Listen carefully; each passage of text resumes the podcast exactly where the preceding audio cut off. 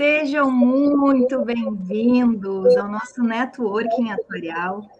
A gente está hoje retornando uma série de conteúdos atuariais e eu quero já inicialmente agradecer a sua presença para você que está aqui conosco, que está no canal do YouTube já inscrito, recebendo esse aviso aí em primeira mão. E o nosso tema de hoje, hoje eu vou trazer um convidado especial, Luiz Felipe Moura. Nosso tema de hoje é saúde suplementar. Mas nessas séries de lives agora de agosto até o final do ano do Networking Atuarial, a gente vai continuar com o nosso propósito de conhecimento compartilhado, a gente vai continuar com o propósito de comunidade e de conexão entre nós, atuários. Porém, a gente vai dar um enfoque muito importante. Eu verifiquei agora, recentemente, depois de ter retornado a dar aula na Universidade Federal do Rio Grande do Sul, no curso de Ciências Atuariais, como professora adjunta, uma dificuldade e um desafio que ele é, é recorrente entre os alunos de graduação, em especial que, aos que estão ao final do curso, ou então entre os alunos de pós-graduação. Esse semestre, para dar um exemplo, eu tenho mais de 20 alunos orientandos entre TCCs de ensino graduação de ciências atuariais, ensino graduação de eh, ciências econômicas e administração eh, na UFRJ e os alunos da pós-graduação. Pois bem, um dos temas recorrentes e um dos desafios recorrentes é como começar um TCC, por onde começar e quais temas escolher. E aí, numa conversa dentro do CT, né, do Comitê Técnico do IBA, junto lá da, da saúde suplementar, apareceu um relato muito interessante do Luiz Felipe Moura. Foi assim que surgiu essa, essa, esse conteúdo, tá? Muito embora a gente se conheça desde a época da graduação, a gente estagiou junto na época na, numa, numa prestadora de serviço para a Unimed, é, esse, esse contato surgiu lá dentro através da discussão que rolou agora há pouco tempo atrás, e quem acompanhou de perto os noticiários sabe disso, que é a questão do rol taxativo e do rol exemplificativo na área da saúde suplementar. E aí o Luiz Felipe trouxe uma coisa muito importante em relação ao histórico, né? Se essa saúde suplementar é vilã ou se essa saúde suplementar é a solução para as coisas, é a mocinha, como a gente vai ver. E isso está muito bem embasado numa parte, ele não trouxe todo, tá? Mas uma parte do trabalho de conclusão da monografia da pós-graduação, que ele começou a, a, a, se despertar por esse assunto lá na pós-graduação, na pós-graduação de atuária da UFRJ. É, então, eu falei, nossa, casou todos os assuntos, a gente vai conseguir dar luz para o tema é, e de escolha de um TCC, de uma pesquisa, vai conseguir dar luz para a saúde suplementar, que é um tema interessantíssimo para quem é aluno de graduação, pós-graduação da área de atuária, economia, estatística, que é um universo para a gente estudar de diversas faces, e também vai conseguir dar, dar publicidade dessa ligação possível entre academia e mercado, né? através de um trabalho de um atuário que trabalha no mercado e enxerga a aplicação dos estudos desenvolvidos dentro da universidade. Então, é com esse pano de fundo que eu trago para vocês e que a gente vai fazer esse bate-bola aqui.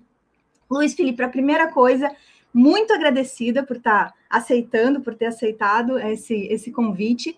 E te apresenta para a gente, por favor, primeiro, daqui a pouco a gente vai para o conteúdo nosso separado hoje. Perfeito, Maris. Eu que agradeço pela oportunidade, pela disponibilidade aqui. Uh, meu nome é Luiz Felipe, né? Eu trabalho uh, com ciências atuariais, então, desde a época de estágio com a Maris, lá em meados de 2000, idos dos, dos anos 2000, né? Uh, casualmente, eu... É, casualmente não, no caso, sempre trabalhei com saúde, não cheguei a, a estagiar em outras, em outras áreas do, da atuária, no caso, né?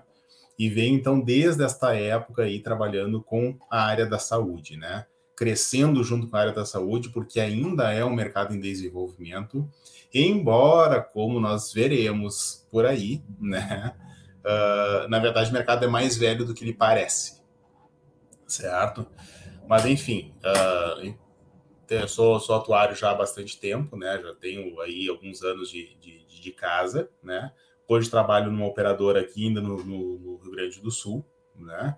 E realmente, como a Maris comentou, uh, o meu, a minha meu interesse por essa área, né, por essa história que eu vou contar aqui agora, ela partiu da, da função da monografia, né? Eu tava, precisava é, trabalhar, redigir a monografia da, da, da UFJ e pensei, então, por que não escrever na área da saúde?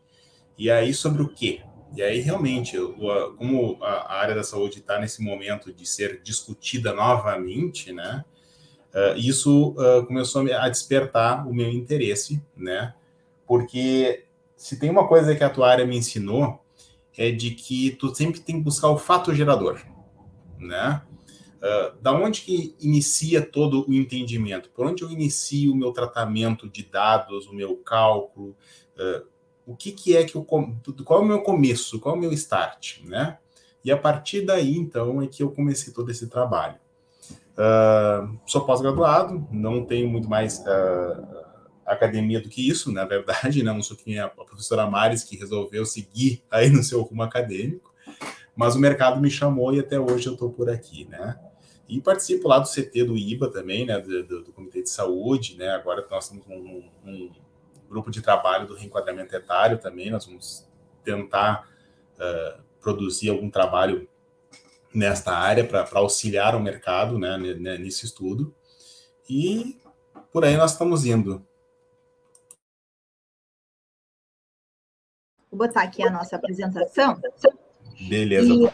E, e, uh, e uma das, das coisas que eu quero convidar, quem está chegando agora, aproveita já, se inscreve aqui no canal. Se você estiver assistindo do, do celular, você deve é, desativar o chat tá? No, no xizinho que tem ali. E aí sim aparece a opção de se inscrever aqui no canal, então já fica o convite. E depois reabilita o chat para participar aqui. Eu já vi que o Antônio já deu um boa noite, saudade dos encontros, então estamos de volta. O Antônio, inclusive, tem uma live que ele participou aqui no canal e contribuiu. Então, assim, é, compartilhem esse vídeo também nos WhatsApp. Agora eu vou fazer o compartilhamento enquanto a gente faz essa introdução também. Mas fica, esse conteúdo vai ficar, né, para a posteridade. Então, é muito importante que a gente se atente a fazer questionamentos aqui no chat. É para isso que a gente faz ao vivo. Se a gente quisesse fazer uma uma, um conteúdo simplesmente para expor aqui, para vocês é, verem e aprenderem, a gente faria gravado a gente faz ao vivo justamente para ter essa interação. Então, quando surgirem algumas perguntas, eu vou interferindo e a gente vai respondendo e a gente vai construindo esse conteúdo juntos, tá bom? Então vamos lá, saúde suplementar, vilão ou mocinha?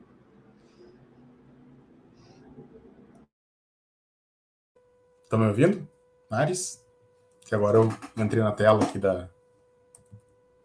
Perfeito. Uh, então, uh, a, a saúde suplementar com, começou com esse, essa pecha de que, na verdade, tenta explorar, né? Isso é o, é o que vem hoje aí no, no, no, mercado, que ela tenta explorar o beneficiário, né? Que ela não dá atendimento suficiente, que ela não, uh, que, que os empresários só visam lucro, né? E que o lucro, acima de tudo, enfim, acaba estragando esse mercado. Então, uh, eu comecei, eu falei no início, eu comecei a buscar da onde que vinha toda essa história da saúde suplementar, né?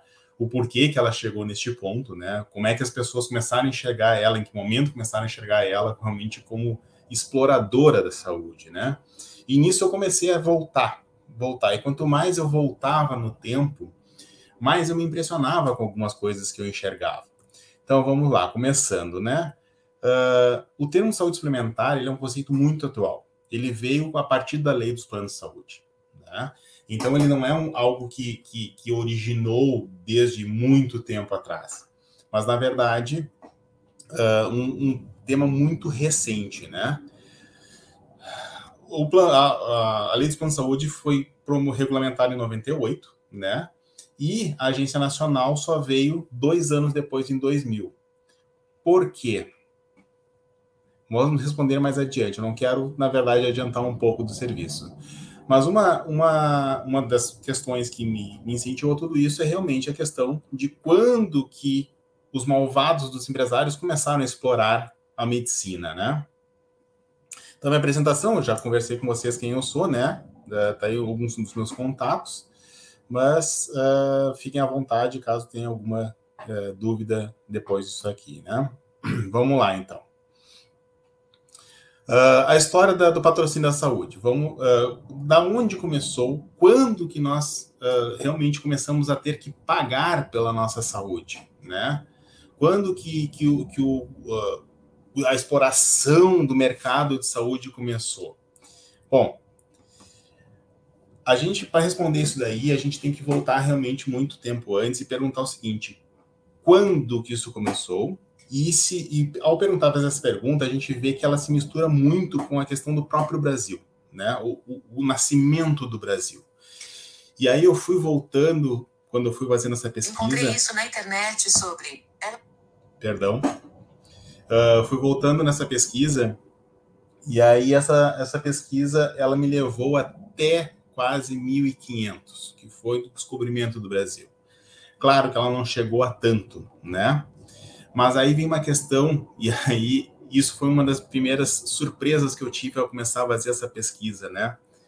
Quantos anos tem o Brasil? Né? Se a gente pensar que o Brasil foi descoberto em 1500, nós estamos falando aí de, de 500 anos, né? 520 anos. Só que será que realmente o Brasil nasceu em 1500? Vamos seguir. O Brasil, na verdade, ele uh, foi descoberto por Portugal. Portugal é um Brasil, um país católico, né? E por que que eu estou trazendo e remontando a 1498? Por causa da tradição, né? Nesta época, né, nessa, nesse século, né, vários países europeus começam a sua, sua, é, a sua navegação, né, no caso, a sua, expandir seus territórios, né? França, Inglaterra, Portugal, Espanha, são alguns dos países. Né? E aqui no Brasil acabou vindo os portugueses, né? Para nossa sorte, porque, por exemplo, a França uh, explorou o Haiti, né? Acabou descobrindo e fazendo e, e, dando hoje origem ao Haiti ou à Guiana Francesa. São países pobres. A Holanda também teve o seu período de navegação, acabou uh, colonizando o Suriname, que hoje também é um país pobre. Então, se ah, nós formos olhar na história, os únicos dois países que deram certo dentro dessa exploração foram a colônia portuguesa e a colônia inglesa, né, que daí fez uh, Estados Unidos, África do Sul, Austrália, que são países realmente uh, que deram mais certo, vamos dizer assim, em termos de desenvolvimento, no caso, né? Só que se vocês forem ver, uma das, das, das características que não há nesses países e há nos nossos países é a questão da Santa Casa de Misericórdia.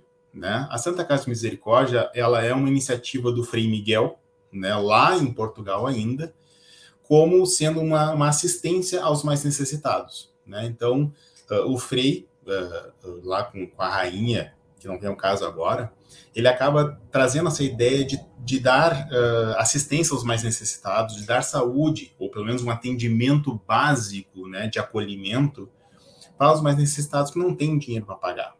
E é este conceito, essa tradição que é trazida ao Brasil, né? É, é a questão do, dos freis né, ajudarem na colonização e trazerem toda essa, essa questão que torna o país hoje, o Brasil hoje, um país que ele é, né?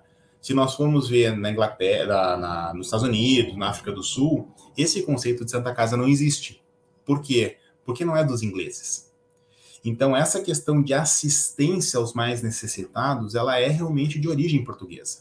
Então, o Brasil hoje já começa com essa tradição. Isso já vem desde lá de muito tempo. Né? Uh, a primeira Santa Casa foi construída aqui no Brasil, em Santos, em 1543, ou seja, 43 anos depois do descobrimento. Né? E aí depois seguiu para Bahia, Espírito Santo, Rio de Janeiro, São Paulo, Olinda. Uh, e elas eram basicamente, se vocês forem ver, elas eh, são basicamente uh, situadas na costa brasileira, né? E elas são realmente para moradores das cidades litorâneas ou para os navios, né? Para atendimento dos navios escravos, né? Para aquele pessoal que vinha. Por quê? Porque o Brasil, como sendo colônia de Portugal, ele só, se, ele só é, tem negócios com Portugal. Então, uh, o que interessa para Portugal é só exploração. Eu só preciso dar o básico do básico para uh, atender às benesses de Portugal. E assim nós seguimos, né? Uh, até 1800. Então, a história do Brasil de 1500 a 1800, ela é muito simples. Exploração, uh, coronéis, barões, grandes uh, uh, designados do rei, vamos dizer assim, que tinham algum certo dinheiro, o resto era escravo. Comércio de um ou outro cavalo, alguma coisa desse tipo. Em 1800 é que a história do Brasil começa a mudar. E aí, né, de minha parte, depois de fazer esse longo estudo, é que eu começo a imaginar que o Brasil realmente começou a nascer em 1800. Então a gente é um país que a gente não tem, tem um pouco mais de 200 anos. E por que que eu digo 1800? Porque aconteceu uma coisa muito importante, que foi a vinda da corte portuguesa. Quando a corte portuguesa do, uh, chegou ao Brasil, é que da, aí sim o Brasil começou a ser realmente uma nação, realmente um país, deixou de ser colônia. E por que que ah, eh, então vamos lá, como é que era então de 1500 a 1808 no Brasil, né? Coronéis e barões tinham acesso à educação europeia, então quando os filhos queriam estudar, quando tinham que estudar na, na alguma coisa, eles iam para a Europa, faziam seus estudos e depois voltavam para o Brasil, certo? Uh, e a saúde também. Os médicos portugueses eram enviados para, as colônias, para a colônia para atendimento dos senhores feudais, senhores feudais, no caso, né, para os coronéis e barões, e para sua família. O restante da população ficava à mercê da, daquilo que a Igreja Católica, lembra, Portugal é um país católico, né? da Igreja Católica dava aos seus, aos seus uh, uh, habitantes, no caso, né, do Brasil, que era uma educação básica, né, algumas coisas que as freiras ensinavam, que os freis ensinavam, e a questão da saúde, aquele atendimento muito, muito básico, realmente, né, mais é de apoio, mais é de, de, de, de consolo do que realmente um atendimento médico. Até porque a história da medicina também não, se, não havia muito desenvolvimento. Né? A medicina era muito precária ainda, não havia muita, muito avanço médico nem na Europa, que dirá então numa colônia como o Brasil, certo? Só que aqui um detalhe importante, tá? O, o, nosso país ele já, já era habitado por indígenas, né? E alguns escravos que vinham da África também já tinham um conhecimento, um certo conhecimento de manuseio de ervas. Então acredita-se, né? Há, há alguns relatos de que esses conhecimentos de botânica, né, dos nossos índios e dos escravos, dos, dos pajés que vinham uh, da África, né, eles contribuíram para hoje, para o que nós temos hoje na medicina moderna. Então, alguns, alguns desses estudos que foram feitos na Europa, obviamente, né, que desenvolveram alguns remédios, partiram dessa, dessa mistura, desse chá que era feito pela, pela, uh, pelos nossos indígenas, né? Pelos nossos, nossos, nossos habitantes aqui. E por que, que a família portuguesa então veio para o Brasil? Né? Napoleão Bonaparte, depois da Revolução Francesa, ele se auto-intitulou uh, imperador de, da França, né? E ele decidiu então que ele seria imperador da Europa inteira, né? E aqueles que se opusessem a ele seriam então depostos, né? A Inglaterra, obviamente, era contrária a isso, e aí ele começou, uh, como ele não conseguiria derrotar a, a, Inglaterra, porque a Inglaterra era muito forte na, na, no quesito marinha, né? Ele acabou então decidindo pelo bloqueio continental, que era o quê? Nenhum país da Europa faz, faz negócios com a Inglaterra. Então, todos os portos da, da, da Europa estariam fechados para navios ingleses. Portugal era amigo dos ingleses entendia os ingleses como uns aliados uh, de negócios, né? Só que também tinha uh, acabado de perder a Guerra das Laranjas lá com, com, a Espanha, da qual França era aliada da Espanha. Então eles não podiam nem se indispor com a França e nem se indispor com a Inglaterra. E aí Portugal resolveu ser o famoso que nós conhecemos hoje centrão, né? Eu não vou nem para lá e nem para cá. Eu fico bem no meio, fico bem quieto e conforme eu vou uh, trabalhando, conforme me interessa, eu digo sim para um ou sim para outro e não faço nada com ninguém. Isso não deu muito certo, né? E lá pela, pela uh, novembro de 1807, né, Napoleão diz que Portugal está uh, sendo muito uh, imparcial e decide então invadir Portugal. E depois, é, de, depostar o rei, nem sei como é que é a conjugação desse verbo, peço desculpa aí, mas português, né? Sou atuário, português realmente não faz tanto a minha, a minha expertise. Uh, e aí ele resolve então invadir Portugal. E aí, 20, de 25 a 27 de novembro de 1807, Dom João VI resolve ir embora de Portugal. Só que ele não sai fugido de Portugal. Ele já tinha um, um trabalho muito amplo sendo feito de fazer a transposição do reinado para Portugal, de realmente ser uma, uma, uma, uma filial, vamos dizer assim. E aí ele acaba trazendo não só a família real, ele traz 15 mil pessoas, toda a realeza, toda a fortuna de Portugal, que está avaliada em torno de 220 milhões de libras esterlinas, que era a moeda da Inglaterra, né? com toda, todos os seus funcionários. Enfim, ele traz, imagina, 15 mil pessoas. Só para até eu estava esses dias para tentar trazer uma, uma noção de quanto quanta gente era isso. Eu fui pesquisar quantas pessoas cabiam num cruzeiro hoje, né? Naqueles grandes cruzeiros que a gente vê aí. Cabem 6 mil, tripula 6 mil é, passageiros e 2.500 tripulantes. Então, em torno de 9 mil, de 8 a 9 mil pessoas num cruzeiro. Num cruzeiro que hoje a gente constrói. Agora, vocês imaginem em 1800 as naus de madeira, né? Quantas pessoas cabiam e quantas foram precisas para trazerem 15 mil pessoas aproximadamente de lá. Então veja, realmente a sede do governo de Portugal passa a ser a colônia. Portugal deixa de existir na Europa e passa a existir no Brasil. Então, assim, não foi simplesmente uma pequena mudança. E aí sim o Brasil começa a nascer. Porque aí nós temos a última, a última necessidade de uma nação, que é um poder soberano. Antes esse poder estava em Portugal, agora ele está no Brasil. E aí começa então, né, na minha observação, obviamente, dessa história toda, né, uh, o crescimento do Brasil. E é, então, como falei, né, Portugal começa, uh, agora a sede do, do, de Portugal é no Brasil. Uh, obviamente, Dom João ao saber que Portugal seria invadido, libera que todos seus súditos, vem, seus súditos venham ao Brasil, né? Só que cada um tinha que conseguir a sua própria, seu próprio transporte, o que torna impossível de que uh, vários habitantes portugueses venham para cá. E aí então vem só realmente aqueles mais próximos do governo, né, mais próximos, mas mesmo assim todo o governo, vamos dizer assim, toda a sede, todos os ministros, todos os secretários, toda, enfim, tudo, tudo, tudo, tudo você possa imaginar do governo, né? Toda a sede. Vamos pensar assim, toda Brasília, todos os ministérios da Brasília saem, pegam um avião e vão embora. É um navio e vem para o Brasil.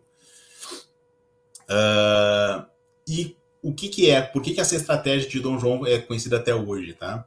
Porque Portugal passa a ser inconquistável para Napoleão Bonaparte. Porque para tu conquistar, para tu vencer um país, tu tem que é, de, é, fazer a deposição do rei.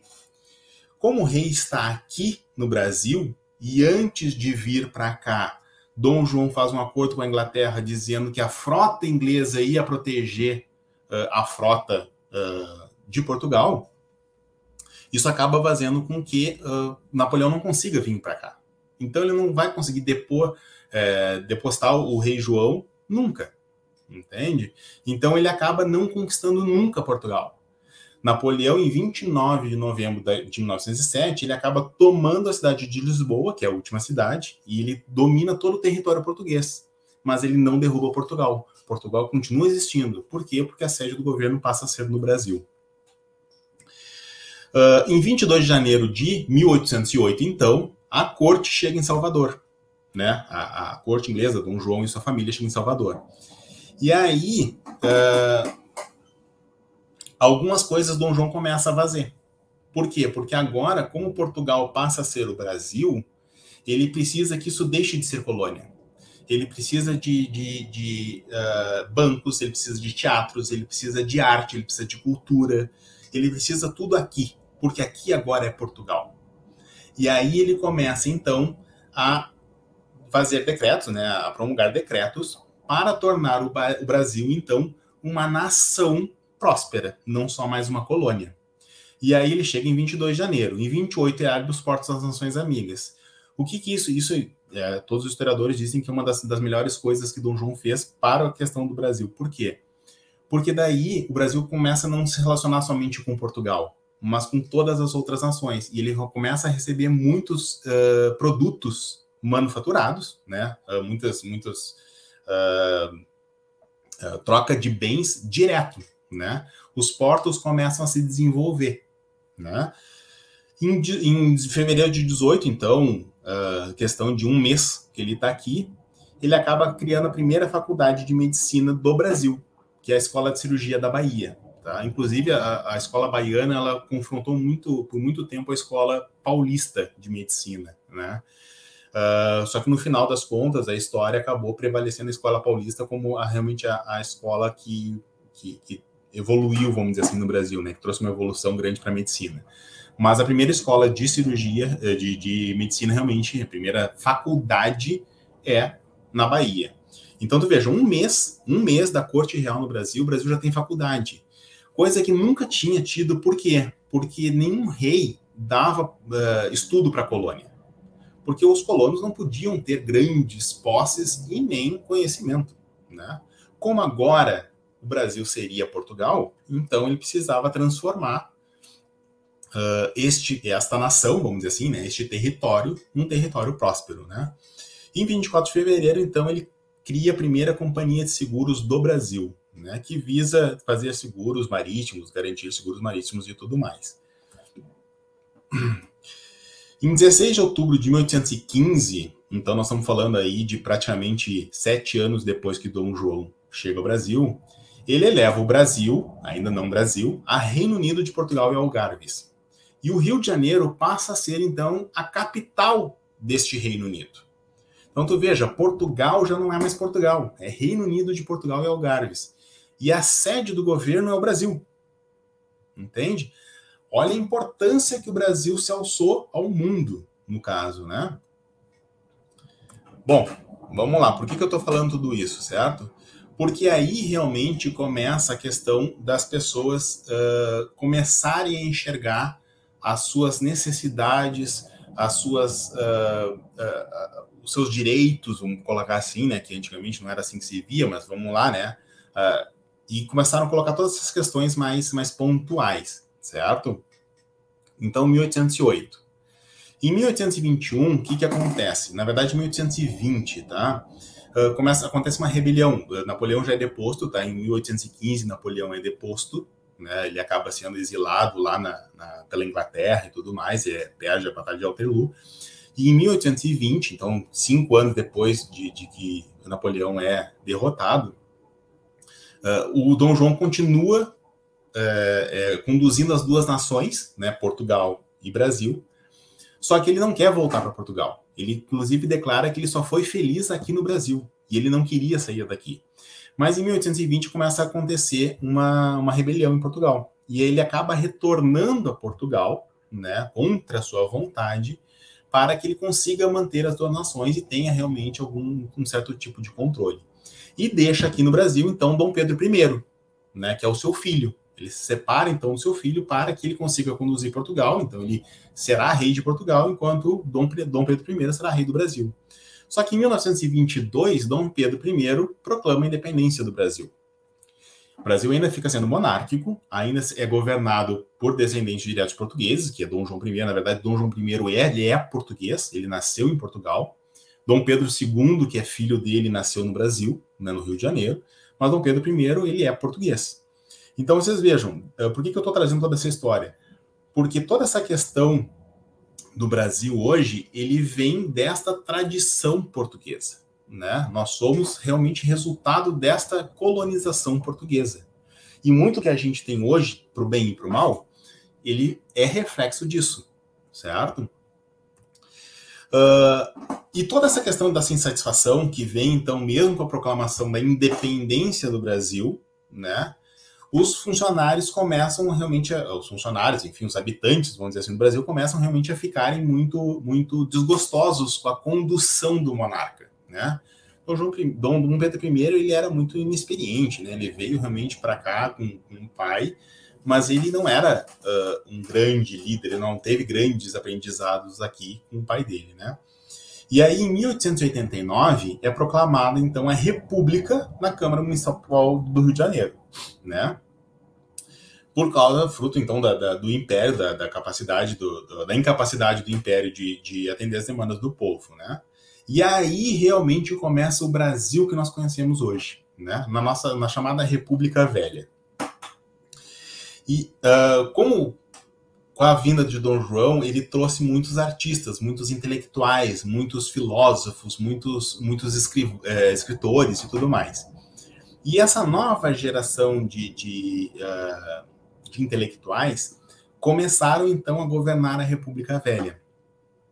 E Monteiro Lobato foi um deles. E ele falou que um dos problemas vitais brasileiro era realmente uh, a questão da saúde sanitária no Brasil porque um dos grandes problemas do Brasil era realmente a morte precoce das pessoas. Mais adiante, acho que na próxima slide nós vamos ver a expectativa de vida do, do, do povo brasileiro em 1900, então, uh, praticamente 10 anos depois da, da proclamação da República, uh, a expectativa de vida do brasileiro é de 30 anos. Eu já estaria morto, no caso, né? Mas é 30 anos. Por quê? Porque a gente havia muita, muita, muito, muito surto de, de cólera, muito surto de, de uh, malária e tudo mais. Deixa eu fazer uma pergunta aqui para nossa, para quem está acompanhando. Quem estaria vivo ainda? Porque essa questão da gente trazer o histórico que, que o Luiz Felipe uh, traz aqui, né? É, é para a gente ter um entendimento em todas as áreas da influência da história, não só na saúde suplementar, em todas as áreas a gente vai ver, vai ter insights aqui. E façam esse exercício de pensar, tá, mas como será que eram as, os fundos de pensões, as caixas de aposentadoria, os institutos de pensões, tiveram diversos nomes. Como será que eram nessa época os seguros de vida? Qual foi a primeira companhia, né? A companhia lá é, alguma coisa de Sá, era o nome da primeira companhia, Companhia Boa Fé, Boa, Boa Fé, eu acho que era, ai, nomes, né? É, eu também já era, a Cristiane está colocando aqui nos nossos comentários, a Cris, professora da UFS agora, né? É, e como é que será que estavam nessa época o próprio funcionamento dos bancos, que é um canal importante de comercialização dos produtos que a gente tem ah, relacionados a seguros, né? E aí, no caso de capitalização, a gente vai ter um produto bem atrelado aos bancos. Como é que será que estavam é, nessa época a parte de outros tipos de cobertura que funcionavam em grupos, em comunidades? Será que existiam? Será que não existiam? E toda essa influência cultural que a gente encontra é, demarcada ali pela história, né? A gente pode estender esse raciocínio. Então, já aproveitem a fazer, fazer esse, é, esse exercício de estender o raciocínio da saúde suplementar, pensando na área que vocês atuam, ou os estudantes na área que, na área que vocês querem atuar. Porque se a gente tem uma, uma coisa que a gente diz que a gente não, não conhece de onde veio, a gente não sabe para onde vai. Ou seja, quanto será que tempo demora para fazer alterações na saúde suplementar? Quanto será que tempo demora? Quanto será quanto de tempo será que demora para a gente fazer alterações nesses outros setores todos que a gente trouxe aqui?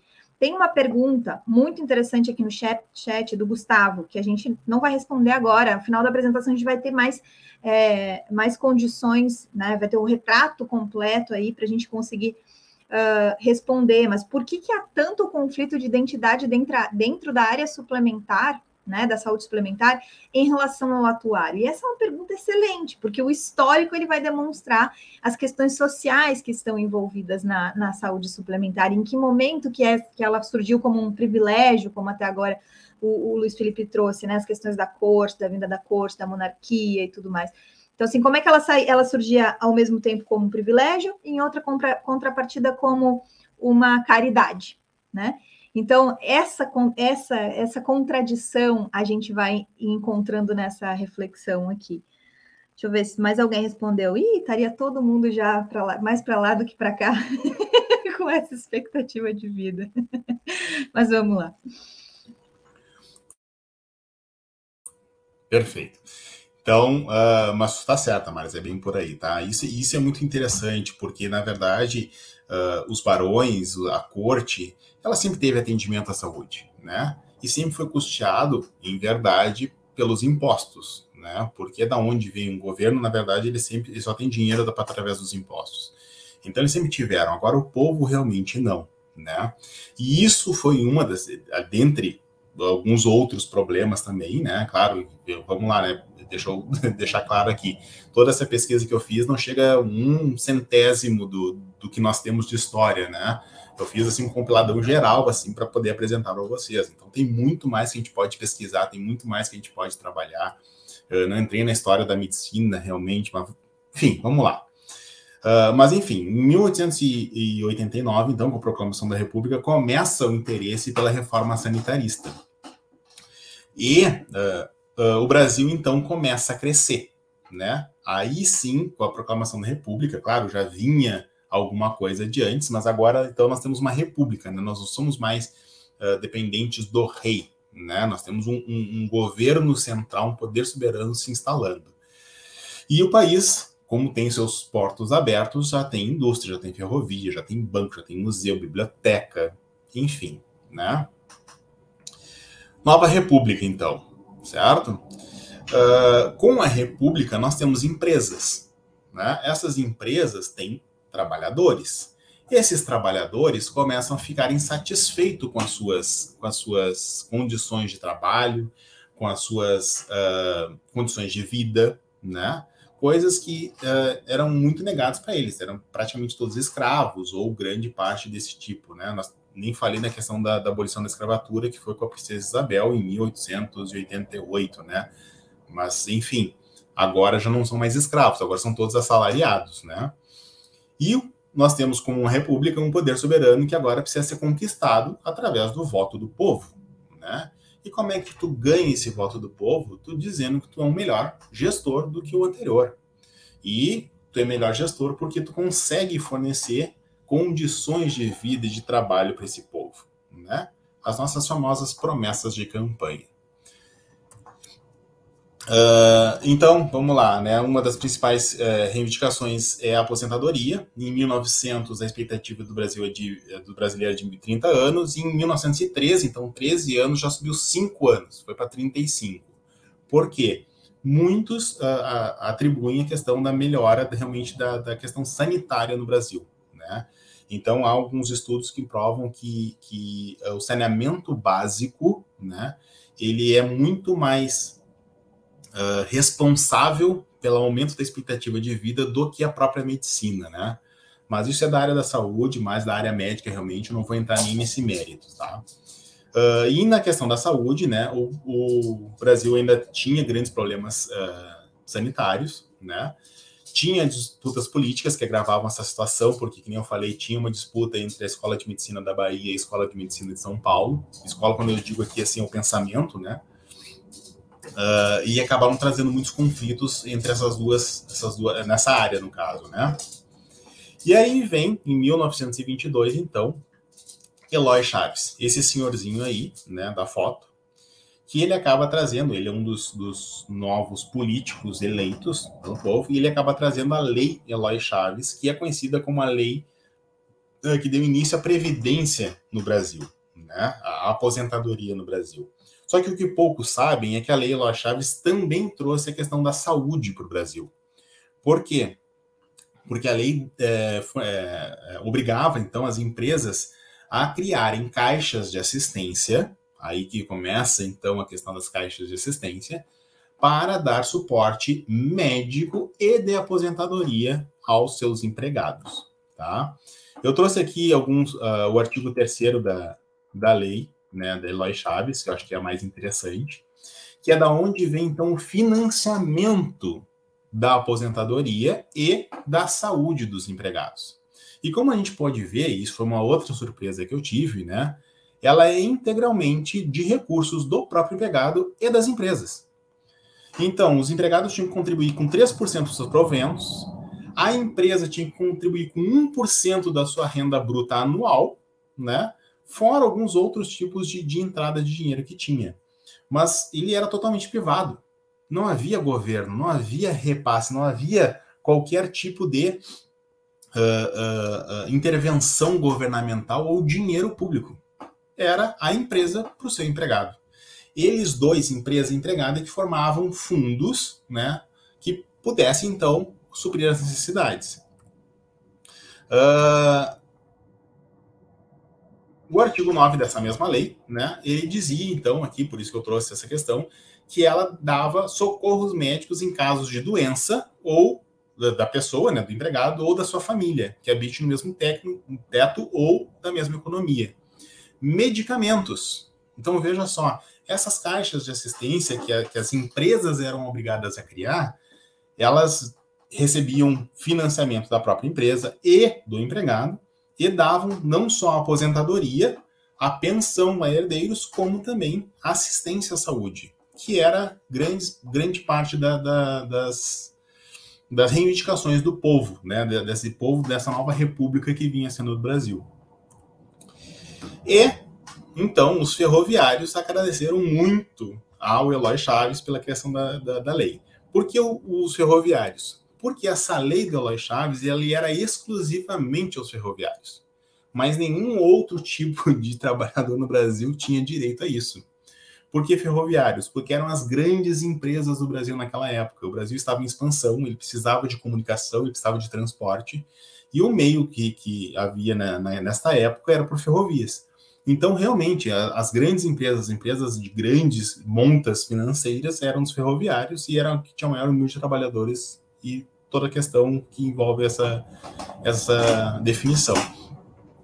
Então, uh, era dos ferroviários, tá? A lei uh, Eloy Chaves, então, ela acabou sendo como um marco da conquista dos trabalhadores e ela foi evoluindo, né? Em 1923, então, ela criou as caixas de aposentadorias e pensões, né? Para a empresa específica do, é, setor ferroviário, então a empresa A ferroviária tinha a sua caixa de assistência, a B ferroviária também tinha. Só que isso começou a gerar uma satisfação no povo. Por quê? Porque eu trabalhava num banco por que, que eu não tinha a mesma mesmo privilégio, né, a mesma assistência do que o, o ferroviário tinha? Em 1920, então, entre 1920 e 1930, uh, houve uma ampliação dessa lei para todos para outros setores, para outros ramos, né, como portuário, navegação marítima e aviação. Então, esses novos ramos começaram a ter seus CAPs, começaram a fundar os seus CAPs, né? Só que isso também gerou muita reclamação. Por quê? Porque nesses outros ramos, né, uh, acabava tendo uh, que uma empresa era muito menor que a outra. Vamos comparar, então, por exemplo, o Banco Itaú com a ferragem da esquina. Ambos podiam criar os seus, é, seus CAPs. Só que o Itaú, 1% do faturamento anual do Itaú é uma coisa, 1% do faturamento anual da ferragem é outra completamente diferente assim como a contribuição do salário dos empregados. Então, enquanto o cara da ferragem, por mais que contribuísse, por mais que a empresa contribuísse, ele não ia ter a mesma assistência à saúde nem a mesma aposentadoria do cara do Itaú. Eu estou usando duas empresas modernas, tá? Mas é para vocês entenderem a questão da, da, grandiosidade, da disparidade entre duas empresas. E aí os, os trabalhadores, então, começaram a ficar uh, uh, eu ia dizer indignados, mas vamos dizer assim, revoltados por causa dessa disparidade que havia realmente entre setores, entre empresas, né? E aí começaram a reclamar para o governo, olha, tu tem que me ajudar, governo, né? Por favor, governo, tu é meu salvador, né? Tu tem que me ajudar, porque eu sou um pobre coitado aqui, enquanto tem outro lá que é um grandão que merece, tá, tá tendo muito mais privilégios que eu. E aí o governo, então, criou os IAPIs, os IAPs, na verdade, né? né, IAPIs, os IAPs. Enquanto o CAP cuida da caixa de assistência de uma empresa, o IAP, né, já gerido pelo governo, então o governo começa a trazer isso para o seu escopo, né, ele cuida então da categoria, né. Só que aí começou a dar um grande problema, né? Qual foi o grande problema? quem contribuía para o CAP, vamos pegar de novo o cara do Itaú, né, o funcionário do Itaú. Ele contribuía, ele tinha um fatura, a empresa tinha um faturamento e eles tinham um, um caixa gordo que dava uma boa assistência para eles. Quando ele juntava o, o, o Agibank da vida, né, que é um banco muito menor, com muito menos receita, com muito menos empregados, o Agibank ganhava escala no seu atendimento. Ele ganhava mais atendimento só que ele contribuía muito menos. O Agibank e os seus empregados contribu contribuíam muito menos. O que, que acontecia? Tu tinha mais pessoas para ser atendido pela mesma estrutura uh, de IAP, CAP, enfim. E aí começou a dar problema. Por quê? Porque aqueles que contribuíam mais tinham uh, continuavam contribuindo mais, só que tinham menos assistência, enquanto aqueles que contribuíam menos ganhavam mais assistência. E aí começou a ter algumas brigas em geral. Uh, aí, alguns, no caso do, dos IAPs, eu falei IAPI por isso, que, que uh, aqui em Porto, uh, lá em Porto Alegre, por exemplo, existe um bairro chamado IAPI, né? Que é uma, uma, uma derivação dos IAPs, né? Dos industriários, e que chegaram a criar até mesmo um bairro, né? em 1960, então, né? E aí nós estamos avançando quase 30 anos, o governo resolve, então, unificar CAPs e APs. Agora é tudo meu, traz tudo para cá. Ah, uma coisa importante. Da, na época dos CAPs, tinha CAPs que tinha tanto dinheiro que construíram hospitais. Então, eram os hospitais que funcionavam para a própria caixa de assistência, para assistência dos próprios empregados, né? E esses, em 1960, com essa unificação das regras pelo governo, eles abraçaram tudo para si. Então, eh, alguns desses hospitais passaram a ser, então, públicos, vamos dizer assim, né, sustentados pelo governo federal. As empresas e os empregados continuavam contribuindo a sua cota parte, daí foi unificado um valor, né, contribuição máxima uh, e, e, teto máximo e unificação para todos os, os empregados, uh, mas tudo agora passando a ser gerido pelo governo sob a ideia, né, sob, sob o escopo, dizendo o seguinte, não, eu vou continuar dando o máximo para todo mundo, né, a ideia é sempre dar o um máximo para todo mundo. Só que a gente sabe que não consegue, né? Por mais que tu contribua, não consegue. Uh, em 1966, então, são extingi, extin, extintos os CAPs e os, os IAPs, né? E acaba tendo, então, a criação do INPS, que é o Instituto Nacional de Previdência Social. Depois do INPS vem o tal do INAMPS, né? Que é o Instituto Nacional de Assistência Médica da Previdência Social é um braço do INPS, né, que cuida da assistência. Então, vocês vejam, a saúde e a assistência sempre estiveram juntas né, nessa questão de, de, de atendimento. Uh, só que qual era o grande, o grande, grande revolta da população nesse ponto, tá? E aí, uh, não vou fazer juízo de valor de certo e errado, mas vamos lá. Uh, durante todo esse período de 1923 a 1990, depois, 88, na verdade, mas a gente nós vamos ver por quê, só tinha direito à aposentadoria e assistência à saúde quem contribuía para os CAPs, IAPs ou INAMPs. Quem não contribuía, quem não era trabalhador, não tinha direito, não tinha acesso. Aí vazia como? Particular? Ah, mas e se o cara era um mendigo? Não tinha. Ficava à mercê das Santa Casas, que eram ainda gratuitas, ainda sustentadas pelas igrejas, né, pela, pela Igreja Católica, né, ainda com, uh, com, contribuição de doação do, do, da, das pessoas, da comunidade e tudo mais. Mas era isso, não tinha direito. Né? E aí começou a questão da, da, da, da ideia né, da gente ter realmente uma saúde universal que independa de contribuição. Certo? E aí, pulando algumas etapas rapidamente, mas só para concluir esse slide aqui, né? Em 1990, nós temos a questão da, da, substituição do INPS pelo INSS, que é o que nós temos hoje, né? Mas 1990 já passa da Constituição de 88. Então, é só para realmente finalizar esse slide. Mas vamos, vamos continuar aqui no nosso, nosso, nosso pensamento. Em 1966, então, quando foram unificados os CAPs e os IAPs, tá, houve uma grande insatisfação de empregados e empregadores. Por quê? Porque quando os CAPs tinham sua, própria assistência, eles tinham o, o, a gestão da sua assistência, uma consulta do empregado com um médico, com um atendimento médico, ela era muito rápida. Por quê? Eu tinha o meu grupo de empregados aqui, eu tinha o meu hospital, eu tinha o meu ambulatório, eu tinha o meu centro, eu tinha meus médicos, o meu empregado ia lá, fazia a consulta e ia embora. Né? Era tudo meu. Né? Quando começou a unificação por parte do governo, eu comecei, aquele mesmo uh, estabelecimento começou a atender muito mais pessoas, né? Muito mais trabalhadores da redondeza. E aí o atendimento começou então a ser muito demorado. Por conta dessa insatisfação de empregadores e empregados que estavam contribuindo, tá? Uh, o governo entrou em, em, em, acordo com as empresas de criar o convênio empresa. O que, que era o convênio empresa? Havia um, uma negociação especial aonde as empresas poderiam então fornecer o atendimento básico aos seus empregados de forma dissociada do, do, do governo, né? De forma particular, no caso, tendo uma redução ou até mesmo um pagamento por parte do governo, uma quarta parte daquilo que ia.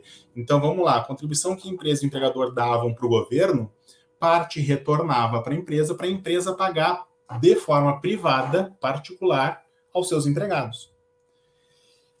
Ou seja, o que nós entendemos hoje um plano de saúde. Só que de uma forma muito básica, tá? Muito, muito, muito básica.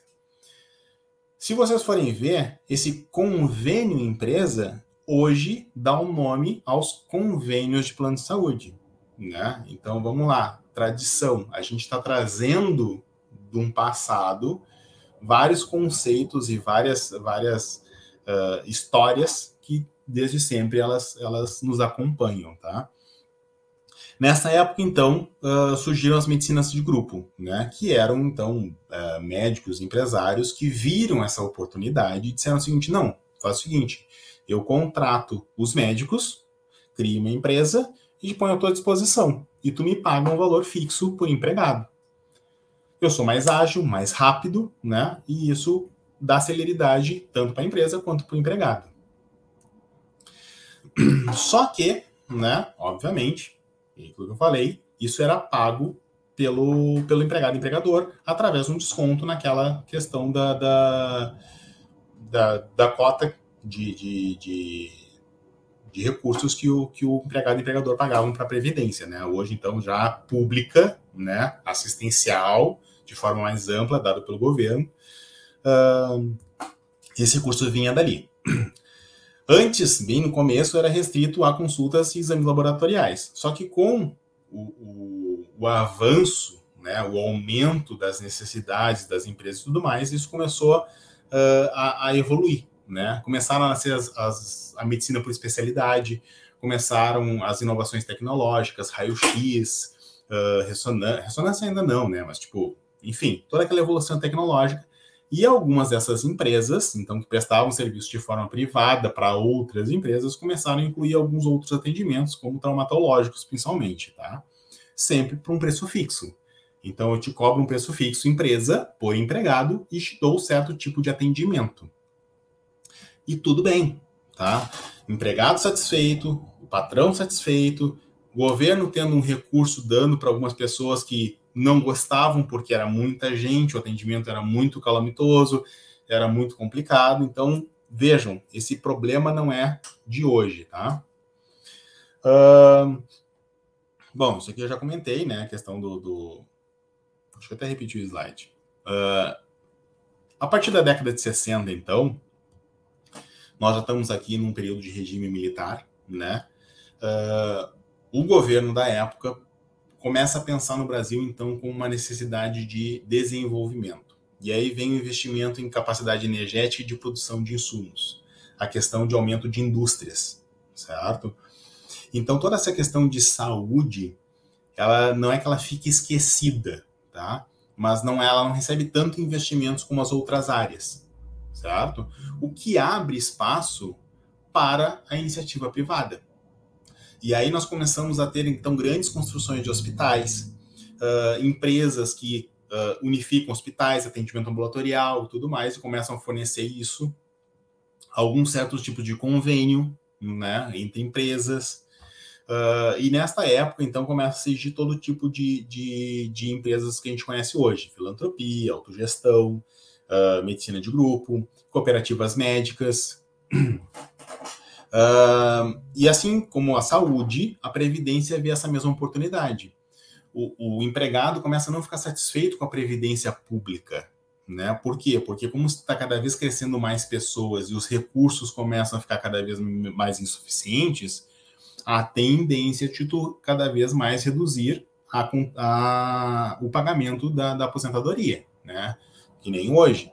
A, na década de 90, tu contribuía sobre 10 salários mínimos. Hoje tu tem um teto de 6 mil reais, que não chega nem a 6 salários mínimos.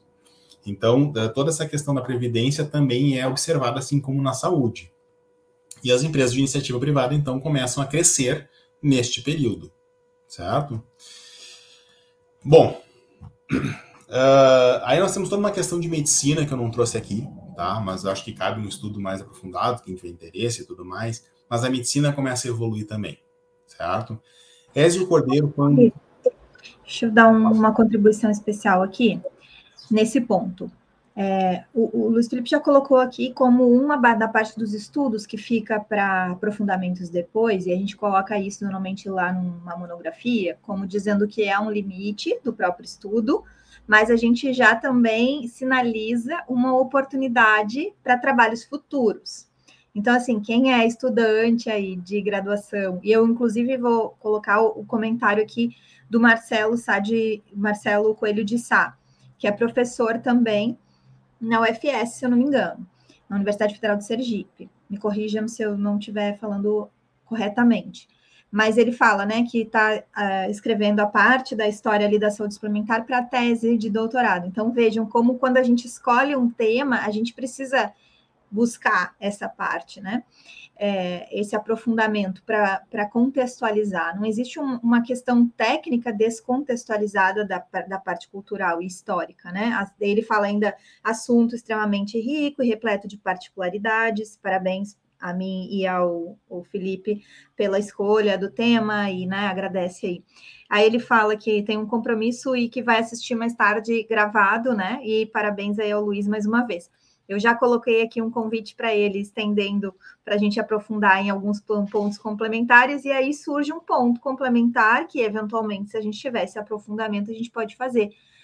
E, é, né, então, assim, observem que quando a gente está vendo uma pesquisa, a gente está vendo um estudo, sempre vão haver pontos que a gente pode pegar aquela pesquisa e dar uma continuidade, que a gente pode dar um aprofundamento, né? Essa questão da medicina, ela é tão importante que a gente olhe ela, porque ela é o centro da discussão atual, em especial no que se fala rol taxativo e rol explicativo.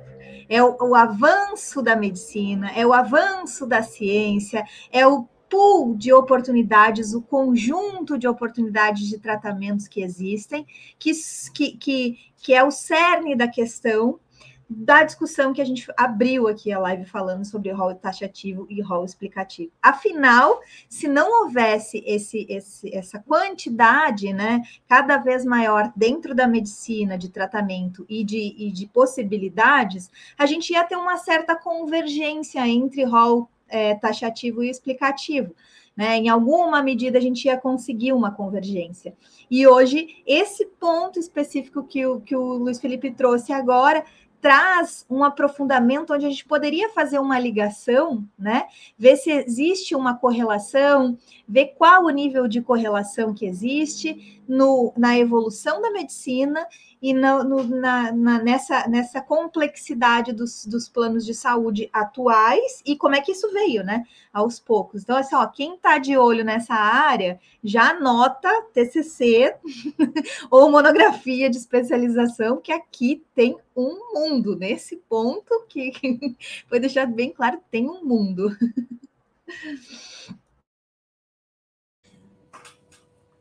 Perfeito, Maris. Uh, enfim, só tentando aqui complementar a, a, a questão da, da do, do,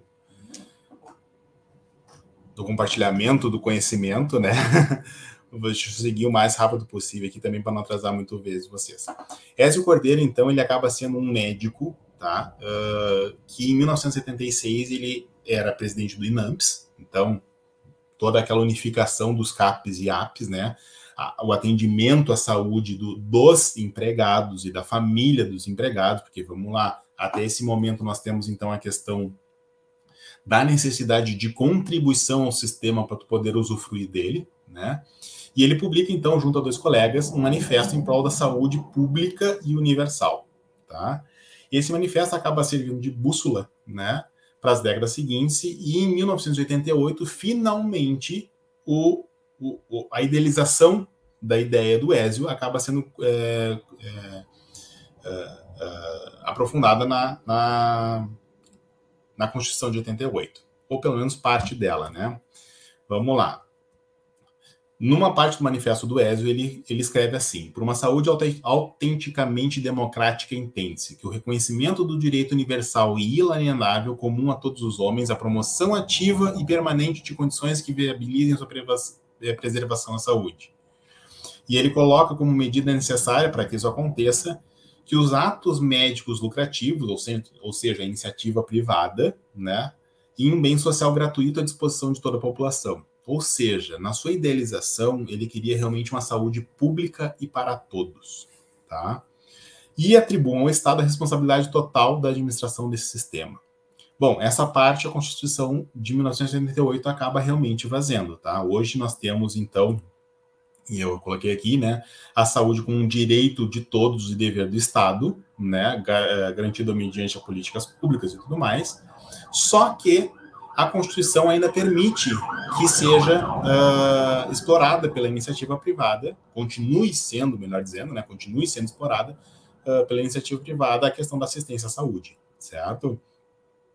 Uh, e aqui até tem uma questão muito, muito interessante que eu sempre fico me perguntando, que é o seguinte: do jeito que a nossa Constituição foi escrita, ela, ela fornece uh, saúde gratuita, né, como dever do Estado, a qualquer pessoa em território brasileiro. Ou seja, se vier um japonês para cá de férias e necessitar de uma cirurgia, ele pode procurar o SUS e fazer essa cirurgia, certo? Ela, é de, ela, ela vai ser paga porque a nossa Constituição dá um direito a todos, não a todos os brasileiros, mas a todos, e um dever do Estado. Só que, né, e agora fazendo um parênteses, se tu tiver um plano de saúde e tu for atendidas, atendido no SUS, o plano de saúde é obrigado a reembolsar, né, ou a ressarcir o SUS pelo teu atendimento. Ou seja, é como se tu, ao ter plano de saúde, tu não tenha mais direito a utilizar o SUS. Mas o estrangeiro pode, tá? E aí? Mas enfim, é só um parênteses para deixar mais uma lacuna aberta pra, para os estudantes aí, Maris, tá? Vamos lá. Uh, agora, a parte final, né? A partir de 1988, então, a saúde privada começa a entrar em foco no Congresso, certo? Por quê? Porque nós temos realmente essa questão, uh, essa ideia assistencialista universal, tá? Que, que veio perdurando, então, durante toda, to, todo o século passado, né, uh, dentro da, da, política, né, da, dos nossos políticos, e, e ela continua é, ganhando, ganhando força ao longo do final do século uh, anterior ainda, né, e esse novo século agora. Então, em 1991, nós temos a primeira uh, manifestação dentro do, do, Congresso Nacional, que é da Irma Passoni, né, do PT de São Paulo, aonde ela tenta promulgar essa lei, né, que obriga a qualquer entidade privada que preste serviço de assistência à saúde e que tenha mais de 500 associados, que tenha obrigatoriamente um hospital próprio. Ou seja, ela quer incentivar a construção do hospital próprio. Só que 500 pessoas, hoje a gente sabe, principalmente quem trabalha com isso, que 500 pessoas não pagam hospital, pode ser nenhuma, tá? De repente, 100 mil pessoas não paguem. Então, então Uh, essa realmente foi uma das ideias dela que acabou sendo uh, uma, uma, proposta de lei que acabou não, não, não, não vingando no, no, Congresso, tá? ela foi derrubada facilmente. Mas já era um, um, uma, uma, preocupação dos políticos, né, a continuar dando assistência à saúde para o povo. E em 93, o Irã Saraiva, um senador, né, ele acaba tendo, então, uh, uma nova proposta de lei, tá, que esta lei do Senado, proposta de lei do Senado 93, acaba virando lá em 1998 a atual lei dos planos de saúde. Mas uma curiosidade que isso uh, realmente eu não encontrei nenhum uh, escrito, né, nenhum manifesto, nem, nenhum uh, referência, mas isso vem de causos contados por quem está no ramo há muito tempo, né? Reza a lenda que o, governador, que o senador Irã Saraiva ele era uh, deficiente físico, ele era paraplégico. E aí ele foi buscar um atendimento através do seguro saúde, né? E aí vamos uma particularidade de novo, tá? Mesmo mesmo existindo INAMPs, mesmo tendo contribuição ao sistema e tudo mais, a corte nunca teve atendimento público, sempre foi privado. Hoje, os nossos senadores, nossos deputados, nosso presidente, nosso, enfim, eles continuam tendo assistência privada. Eles sempre têm contribuição privada. Então, vamos lá: ao povo, a saúde pública, ao, à corte, a saúde privada. Certo? Isso desde a monarquia até hoje. Continuando. Ira Saraiva, Uh, reza a lenda que ele teve uma necessidade de um atendimento por conta da sua deficiência, né?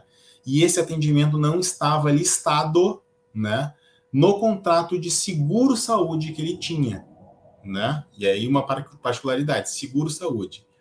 E ele ficou indignado. Como assim eu não tenho atendimento? Como assim não está no meu contrato? Eu nem sabia que eu ia precisar disso, devia estar no meu contrato, mesmo sem eu saber que ia precisar.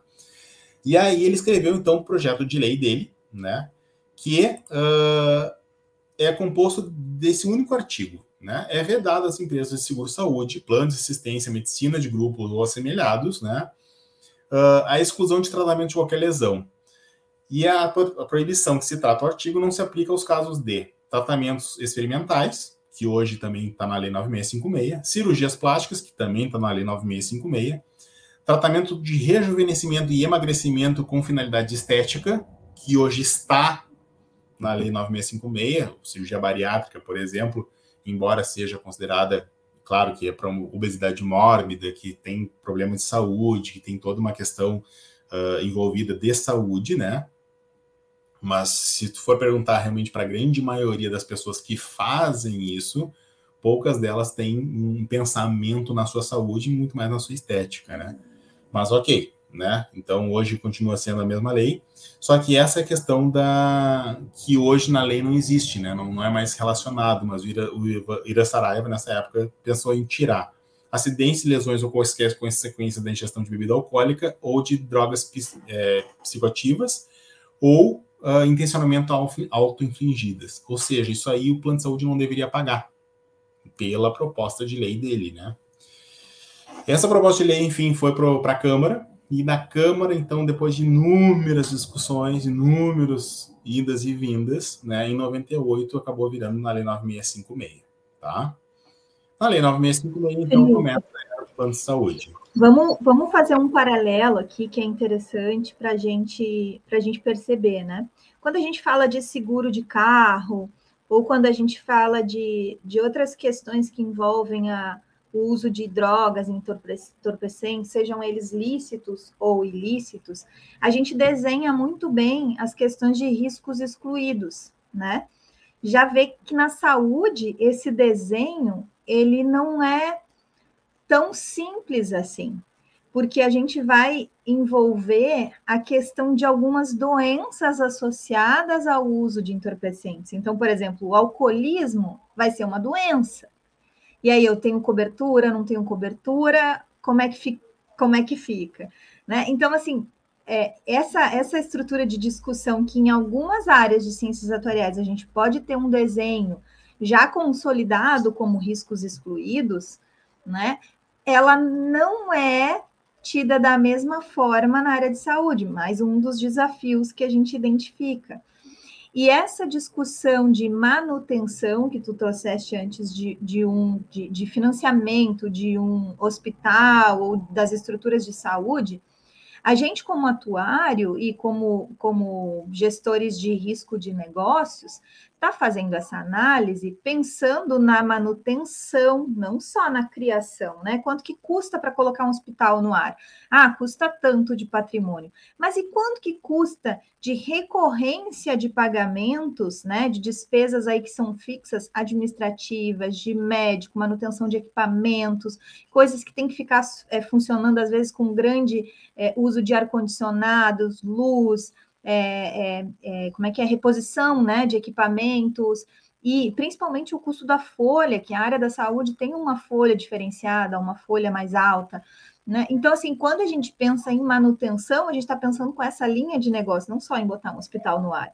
E quando a gente pensa em divisor de áreas é, abordadas ou não, a gente também está pensando com um olhar de saúde diferenciado, né? É, e é, esse, essa contextualização ela aparece na política quando a gente identifica essas discussões de coisas que aparecem na legislação que, se não tiverem um suporte técnico, um suporte, é, uma opinião fundamentada na sustentabilidade, não faz sentido né? Ou seja, não, não é sustentável nem para a sociedade, nem para o fornecimento daquele serviço, seja ele por via governamental ou seja ele por via privada. Então, é esse entendimento da história que tu estás nos trazendo, ele pode servir como raciocínio na hora de buscar soluções, na hora de apresentar soluções, porque afinal os erros que a gente comete são muito similares, né? As ideias que a gente tem são similares a coisas que já foram testadas. E hoje de tarde eu estava conversando com um dos, um dos, dos alunos que é orientando né, de, de graduação sobre a necessidade da gente fazer essa produção em quantidade. Quando a gente entrega algo que esteja, uh, que esteja fazendo análise, como é importante a gente fazer em quantidade. E essa quantidade, ela não está associada especificamente a fazer só com qualidade, e sim porque a qualidade vem através da, do, da, da quantidade significativa que a gente faz para fazer diversos erros. E se a gente aproveita dos erros que a gente já fez, a gente consegue atingir a qualidade, porque a gente aprende com o erro. Então, na saúde, é algo que parece assim que na política a gente não aprende, né? Com os erros aí na saúde. Aparecem soluções, como a, como a gente vê, históricas, que já foram testadas e que já, a gente já sabe que são erros. E, e a gente não. Assim, se a gente não conhece essa história, se um atuário não tem esse pano de fundo, ele inclusive às vezes vai pensar, hum, essa solução talvez seja válida, e ela não é, ela já é um erro. Então, é o volume de quantidade, desde que a gente aprenda com os erros, porque é um volume quantitativo de erros que traz para a gente a qualidade na atuação técnica. Vamos fazendo esse adendo aí. E, e essa questão da política, então, chega assim, dá um, uma cereja. Não, outra coisa, Maris, é muito interessante é que, assim, falando agora dos prestadores, tá? Gente mandei um hospital. Olha a quantidade de estoque que tu tem que ter, né? De, de todos os medicamentos, uh, estoque de, de, de, insumo cirúrgico, de, de material cirúrgico, Uh, fora, realmente, que a gente falou, luz, água, médico, hotelaria, né? Tu tem que lavar as roupas do hospital. Então, tu tem que ter uma, uma, uma lavanderia dentro do próprio hospital, sabe? É muita coisa. Tu imagina isso com 500 pessoas. Não paga. Não paga, né?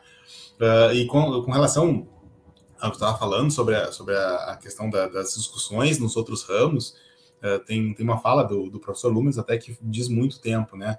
Uh, hoje, o, o DPVAT, né, ele te dá uh, ressarcimento de despesas médicas em caso de acidente automobilístico, que envolva algum tipo de automóvel.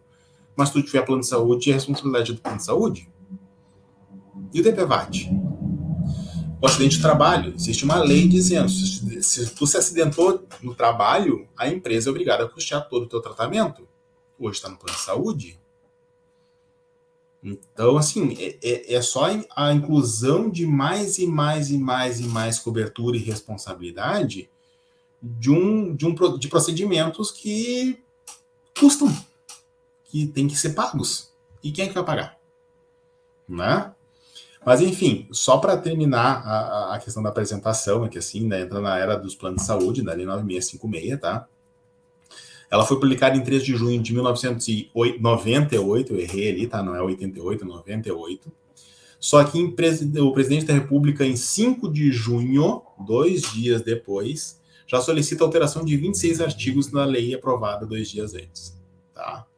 Uh, eu não achei a lei original, tá? mas pelo que já ouvi falar também, ela era muito ruim, muito ruim. Tipo, toda, toda a discussão feita no, no Congresso, lá na, na, Câmara, no Senado e tal, acabou tendo um texto, um texto legal muito ruim, que era praticamente inviável de ser trabalhado, tá? Mas eu não consegui trazer isso, porque eu não consegui achar realmente.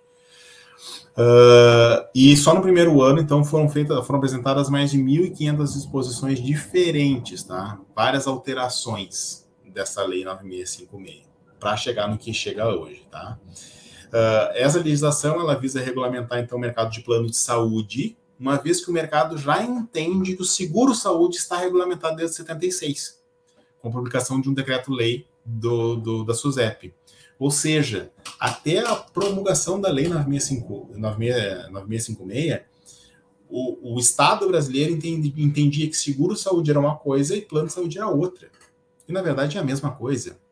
Hoje, ainda, a gente ainda tem uma separação que é do ponto de vista de prestador. Eu entendo que o seguro-saúde, tu não precisa ter um prestador conveniado, é, relacionado na, na, na, no guia, enquanto o plano de saúde é obrigado a ter, né? Aquele, aquele, aquele eh, prestador disponível, né?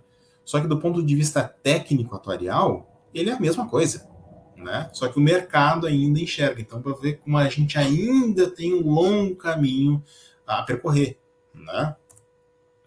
E, enfim, deixo aí um pensamento do Peter Druck, que apesar de não ser para a nossa ciência atuarial exatamente, né? Uh, eu acho que cabe bem aqui na questão do, do, do tema, né? E uh, me coloco à disposição, então, Ares, né, para eh, responder as questões, se quiser. Mas a ideia é essa, tá? Realmente passar um panorama da, da, da saúde, né? Do, do, da história da saúde, da onde veio, o que, que a gente já percorreu, né? Uh, realmente tudo veio de anseios da população, né? Uh, mas, enfim, uh, sempre vem com contribuição da população também. Então, a gente precisa pensar até onde eu quero contribuir, né?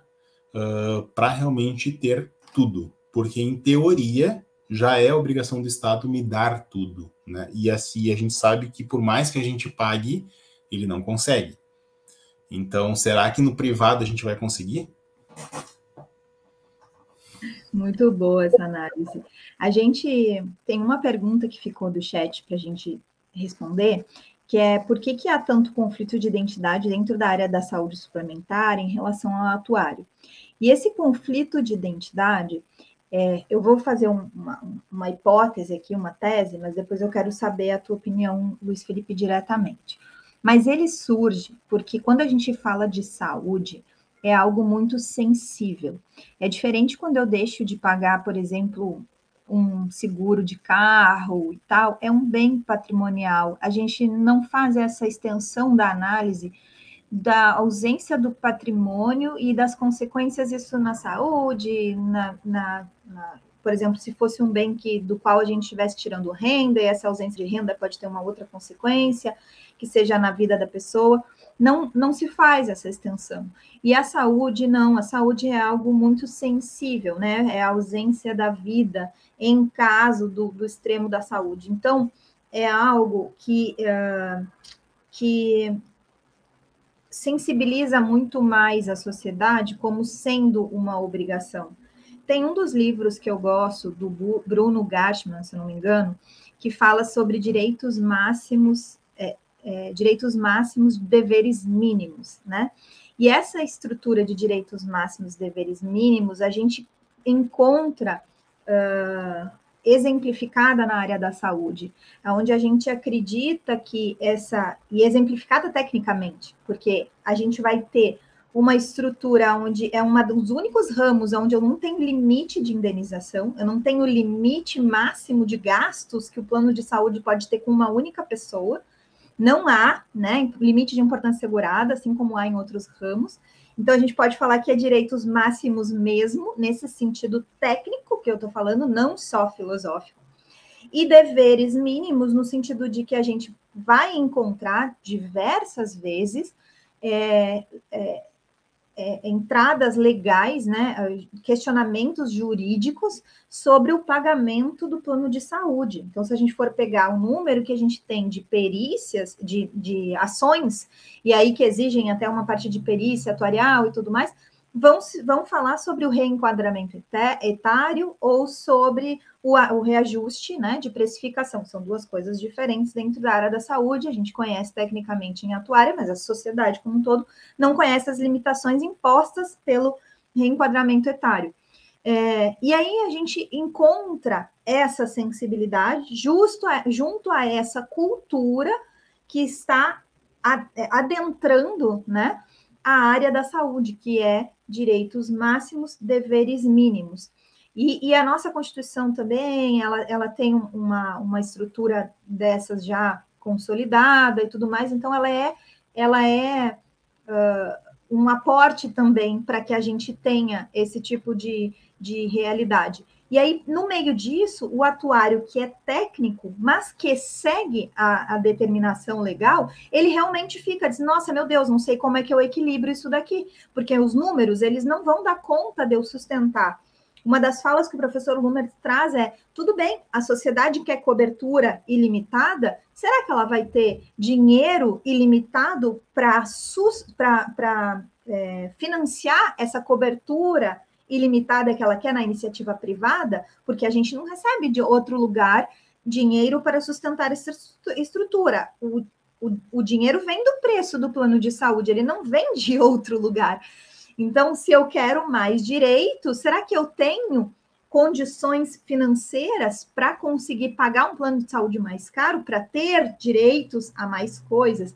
E essa estrutura de a gente atuarialmente consegue calcular? Consegue, consegue utilizar outras estruturas do tipo resseguro, se a gente se aprofundar, evoluir, tiver mais players no mercado, tiver mais alternativas, consegue, mas ela não é imediata definitivamente e ela não suporta a questão de direitos máximos e de deveres mínimos. E eu quero que tu complemente, Luiz Felipe, qual é a percepção que tu tem nessa, nessa coisa de identidade, né? Se a gente tem um lado, se a gente não tem um lado, se a gente consegue atuar devidamente, como é que é esse conflito na tua visão? Então, Maris, assim, ó, a minha opinião particular de vida, né, aí fugindo um pouco da questão do atuário em si, tá? Mas de vida, eu acho que a gente tem, a gente vive hoje numa época de crise de identidade, tá? Por que, que eu trouxe a questão da tradição muito forte ali no começo da apresentação, tá? Uh, a gente vive um momento onde a gente não pensa mais na morte. A gente não pensa que vai morrer. Eu me lembro da década de 90, na década de, de 2000 ali, até, até o início da década de 2000, mas 80, 90 ali, uh, que a gente via as funerárias em Porto Alegre com os caixões expostos na rua. Tu era constantemente lembrado que a vida tinha um fim.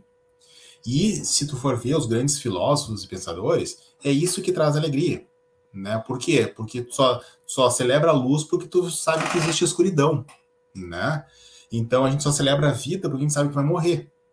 Hoje, no momento, a gente está sempre postergando, a gente está cada, cada vez ficando mais velho, deixando as coisas mais para depois, aproveitando mais o agora. Não, depois eu vejo isso, depois eu tenho filho, depois eu, eu compro a minha casa, depois eu faço um sei aqui, depois eu faço a viagem, depois eu faço.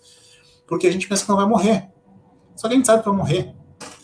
E aí, no seguro de vida, quando tu vende um seguro, agora entrando um pouco na questão do atuário, quando tu entra no seguro de vida, tu vem no seguro de vida dizendo assim: ah, tu sabe que tu vai morrer, não sei quando, mas um dia tu vai, isso é certo. Só que na saúde tu não pensa isso. Tu pensa que a saúde, não, a saúde ela tem que te manter vivo.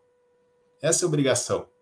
E aí também não interessa, porque a minha vida é muito preciosa, então não interessa o quanto custa, o quanto vale, o quanto precisa. Eu preciso que tu me dê a saúde. Como se tu não fosse morrer. Então, acho que o grande conflito está nessa questão. As pessoas precisam entender que sim, que o médico não consegue, por mais que tu tenha recursos, dinheiro e tudo mais. Estava vendo hoje a reportagem, não sei se tu viu, o filho da Bíblia Diniz teve um infarto aos 59 anos e morreu em casa. Atleta. Acabou de fazer uma prova de não sei quanto, 13 quilômetros nadando no, semana passada e agora infartou. E o que, que o médico podia fazer? O que, que o maior plano de saúde podia fazer por ele? Nada. Então, assim, a gente precisa pensar, ok, não, é, é interessante, a, a, saúde é um bem precioso, é um bem imensurável, ok, é verdade. Mas será que vale eu pagar um milhão de reais por um medicamento que ainda está em fase de testes e que pode ter 20% de chance de manter uma criança viva, que nem a gente tem alguns casos aí? Eu quero pagar por isso? Entende? Não estou dizendo que não tenha que ser pago. Eu estou dizendo o seguinte: será que isso é do plano de saúde ou será que isso é do governo que aprovou uma Constituição onde diz que ah, é um dever do Estado a saúde universal? É esse pensamento que eu fico pensando até quando eu quero pagar e até quando eu quero exigir do governo aquilo que ele me prometeu. Porque eu pago os dois. Eu continuo pagando INSS, eu continuo pagando plano de saúde, eu não tenho aposentadoria que ele me prometeu, eu não tenho saúde que ele me prometeu, eu tenho que buscar tudo, tenho que buscar a saúde privada, previdência privada, e cada vez mais eu exijo do privado e não do público. E do público eu só pago, só mando dinheiro e não tenho nenhum retorno. Então eu acho que essa crise, na verdade, ela passa muito pela questão uh, das pessoas. Né? As pessoas têm que começar a entender que elas, das duas, uma, ou elas pedem para o governo desonerar, porque pode, né? Tipo assim, olha, não pago mais INSS, tu te vira com a tua saúde, com a tua previdência. Beleza, e a saúde, então, a gente começa a falar numa saúde limitada. Mas aí eu não tenho mais o ônus de ter que pagar o governo para isso. Ou então eu começo realmente a chamar o governo para sua responsabilidade. Olha, vem cá, tu tem uma responsabilidade. Eu vou até aqui, a partir daqui é tua. E aí o atuário, entendo que essa função desse conflito é do atuário entender isso também, porque o recurso é finito. O recurso sempre vai ser finito mesmo do governo, mas o recurso é finito. E aí o, o recurso da pessoa física é mais finito ainda. E eu preciso de uma, de uma paridade entre aquilo que eu cobro e aquilo que eu pago. Senão, não tem como. E aí nós temos alguns colegas, né, algumas, algumas uh, dicotomias de colegas que pensam o seguinte: não, olha só, eu preciso dar tudo para todo mundo. Não interessa, depois eu faço um cálculo, depois eu faço um fundo. Não tem dinheiro eu não tenho recurso, então eu preciso, eu preciso realmente chegar num ponto onde eu diga, olha, eu preciso de um limite. Por quê? Porque a minha receita tem limite. Então, eu acho que essa é a questão. Nesse ponto, a gente pode até emendar já a resposta da, do questionamento que o Antônio traz, né? Ele pergunta quais as inovações que poderemos ter nos próximos anos nessa atuação em saúde, não necessariamente esse atual regulamentado pela ANS. E essa fala do Luiz Felipe traz um campo de ciências atuariais que é sim um campo nosso e que a gente não tem atuários é, dando seu conhecimento técnico para tomada de decisão, que é o SUS. A gente não tem hoje estudos técnicos feitos dentro do SUS. Porque mesmo que a saúde suplementar, suplementar, né, que suplementa a saúde do Sistema Único de Saúde, que é a parte básica. Mesmo que a saúde suplementar amadurecesse nessa nesse repasse, né, do que é exagerado cobrado dentro da, da, do fornecimento da saúde suplementar, ou seja, conseguisse repassar para nível de governo, a decisão se eu vou, enquanto governo, que é na realidade a sociedade, subsidiar um medicamento que vai dar aí mais alguns anos, eventualmente, de vida para algumas pessoas, algumas poucas pessoas, algo que ainda tem uma baixa é, efetividade, algo que ainda às vezes tem efeitos colaterais desconhecidos, né? É, se eu vou subsidiar com o dinheiro do governo, que na realidade é da sociedade como um todo, como eu é, subsidiar essa decisão com base no que a sociedade tem capacidade de suportar? Porque, como bem o, o Luiz Felipe trouxe, os nossos limites, eles, os nossos recursos, eles são limitados, né? Enquanto governo, inclusive, os impostos são limitados. Então, será que enquanto sociedade a gente quer gastar uma grana tão alta assim, eventualmente com alguns poucos. E aí entra naquela questão da sensibilidade, porque é sensível à saúde. Ah, tá querendo dizer então que eu posso matar alguns? Não, eu tô querendo dizer que eu não quero matar outros tantos com o dinheiro que a gente poderia utilizar fazendo otimização na saúde pública, saneamento, infraestrutura, todos os outros âmbitos que o governo também tem que atuar. E quando a gente tenta atuar através de emissão de moeda, de emissão de título, tudo isso a conta vem, ou vem com inflação, ou vem. E aí o, o Antônio pode, inclusive, nos auxiliar nesse debate, porque eu, eu, sei que ele também tem formação em economia. Então, sabe muito bem do que a gente fala aqui. A conta vem, emissão de moeda vem inflação, emissão de título de dívida vem juros da dívida. Então, e aí, como é, como é que a gente toma essa decisão? Vai ter que ter um embasamento técnico. Qual é o limite que eu estou disposto a gastar em média pela população com gastos em saúde? A saúde suplementar controla isso uh, a little bit, né? Um pouco melhor, assim, digamos. Mas e, o, e, a, e a parte governamental? Quando é que vai utilizar desses conhecimentos que levam em consideração os três pilares da atuária, quais sejam lei dos grandes números, mutualismo e lei das probabilidades, quando é que a gente vai se utilizar no SUS, Sistema Único de Saúde, desse embasamento técnico para tomada de decisão? Está aí um grande desafio. Gente entrando nesses órgãos através de concurso, através de, de, de é, ocupação de espaços de poder, que a gente chama, né? Para daí começar a influenciar através do fornecimento de conhecimento técnico. Então, não dá para ser sensível nesse sentido sem entender que quando a gente escolhe subsidiar algo que é muito caro para poucos, a gente está abrindo mão de subsidiar algo que pode ser mais barato para muitos. E isso é cruel também na área da saúde. Então, isso também é, é tem que estar tá na conta. Acho que eu diria como uma das grandes áreas de atuação em saúde que os atuários devem sim estar de olho. Quer colocar mais alguma, Luiz Felipe? Só uma questão, acho questão de inovação, eu não vou nem entrar na questão da inovação da medicina, tá? Que isso aí acho que é uma casa à parte, tá? Mas do ponto de vista técnico da, que nos cabe, atuarial, né? Uma das coisas que a gente já percebe em alguns estudos é que, por exemplo, o compartilhamento de informações do paciente entre médicos, né, uh, barateia o custo do atendimento.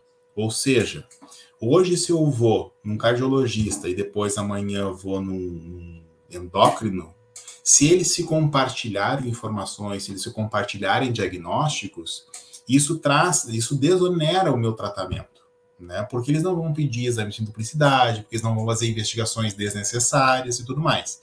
Só que aí nós, questão, nós chegamos na questão, por exemplo, da LGPD.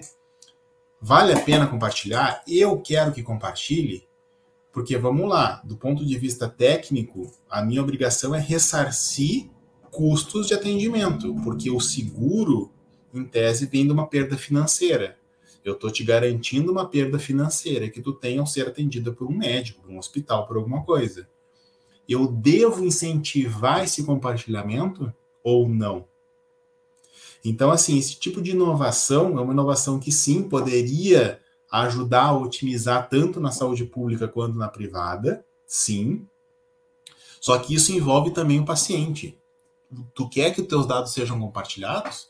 Tu quer que qualquer médico. Ah, e daí se, se por acaso, porque nós estamos no Brasil, a gente sabe que muita coisa pode acontecer, mas se por um acaso uma empresa tem um médico contratado e consegue ver teu histórico familiar, teu histórico de saúde, isso pode prejudicar ou não? Ah, mas isso não pode, que a gente cria lei que não pode. Ok, não pode. Mas será que não vai acontecer?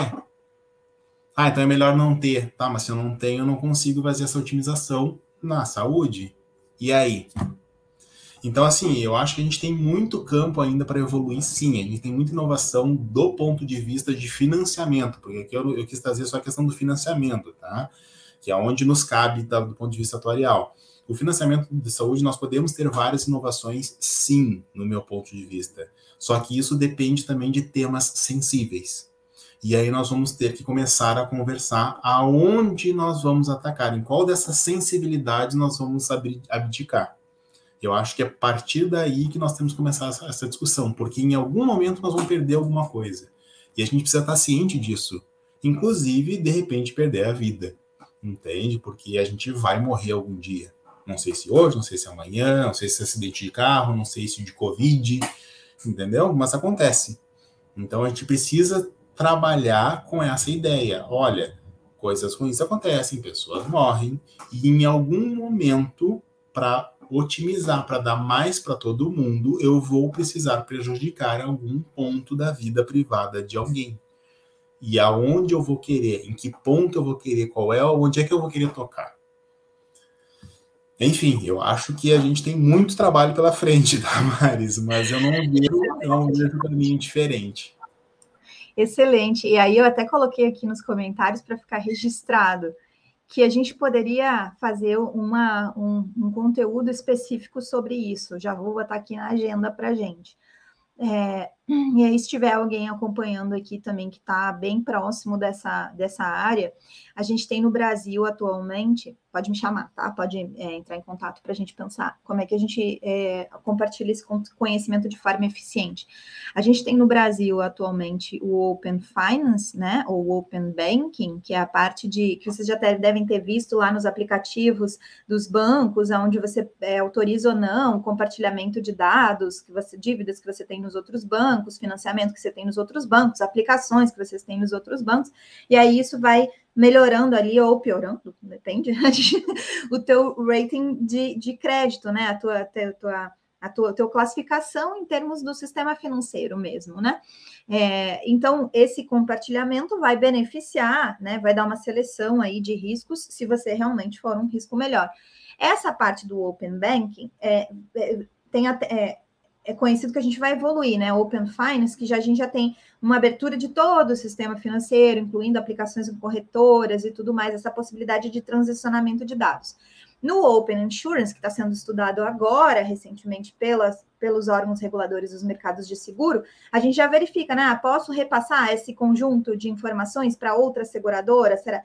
Eu, eu posso ter seguro de vida em mais de uma seguradora, isso não é proibido, mas é, Uh, e aí, já tenho mais alguma? Fiz mais alguma ao mesmo tempo? Existe a possibilidade de fazer algumas, alguns achados ali através é, dessa, dessa estrutura de Open Insurance. E o que me veio com esse teu exemplo seria um, uma extensão do Open Insurance aplicada na saúde suplementar, aonde a operadora pudesse fornecer aos seus prestadores de serviço, ou seja, aos médicos e aos hospitais, o histórico inteiro de exames, e que isso sim baixaria o gasto, né? Como tu bem trouxeste ali. Mas, ou seja, a gente a gente está caminhando a passos é, a passos adequados. Eu não vou dizer que eles são rápidos nem que são lentos e tal, porque a gente tem um processo de mudança.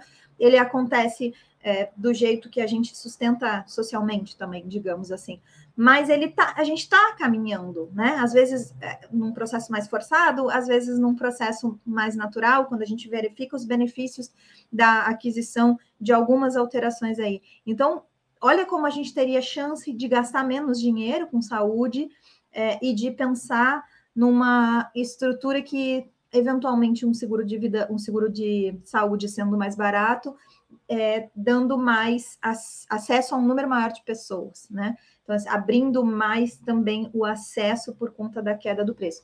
Então, assim, vamos, a gente vai, a gente está indo. E aí, avaliar o impacto, né? De um Open Insurance, nessa forma que eu coloquei aqui de saúde suplementar, no nível de fornecimento de serviços de saúde, né, entre os fornecedores, para diminuir o uso de exames laboratoriais e tudo mais, é, é, avaliar o impacto disso é um atuário que tem que fazer, é um atuário que tem que sugerir, é um atuário que tem que implementar. Eventualmente, a gente implementa só entre os as Unimedes, por exemplo, que eu tenho médicos cooperados, eles podem sim ter acesso aos laboratórios da própria Unimed, desde que o paciente já está mais automatizado, esse tipo de coisa, desde que o paciente é. Então, assim, a gente vai tendo soluções que são soluções do mercado, mas que o atuário tem que estar ciente, tem que estar aproximado, tem que estar dentro do mercado, é, aproveitando essas soluções. Acho que é isso para hoje. Quem está aí na live, por favor, dê o curtir nesse vídeo, que aí ele chega de forma mais eficiente para todo mundo que acompanha aqui o canal, o YouTube distribui, né, de forma que a gente possa ter uma visibilidade adequada para esse nível de conteúdo que a gente traz aqui.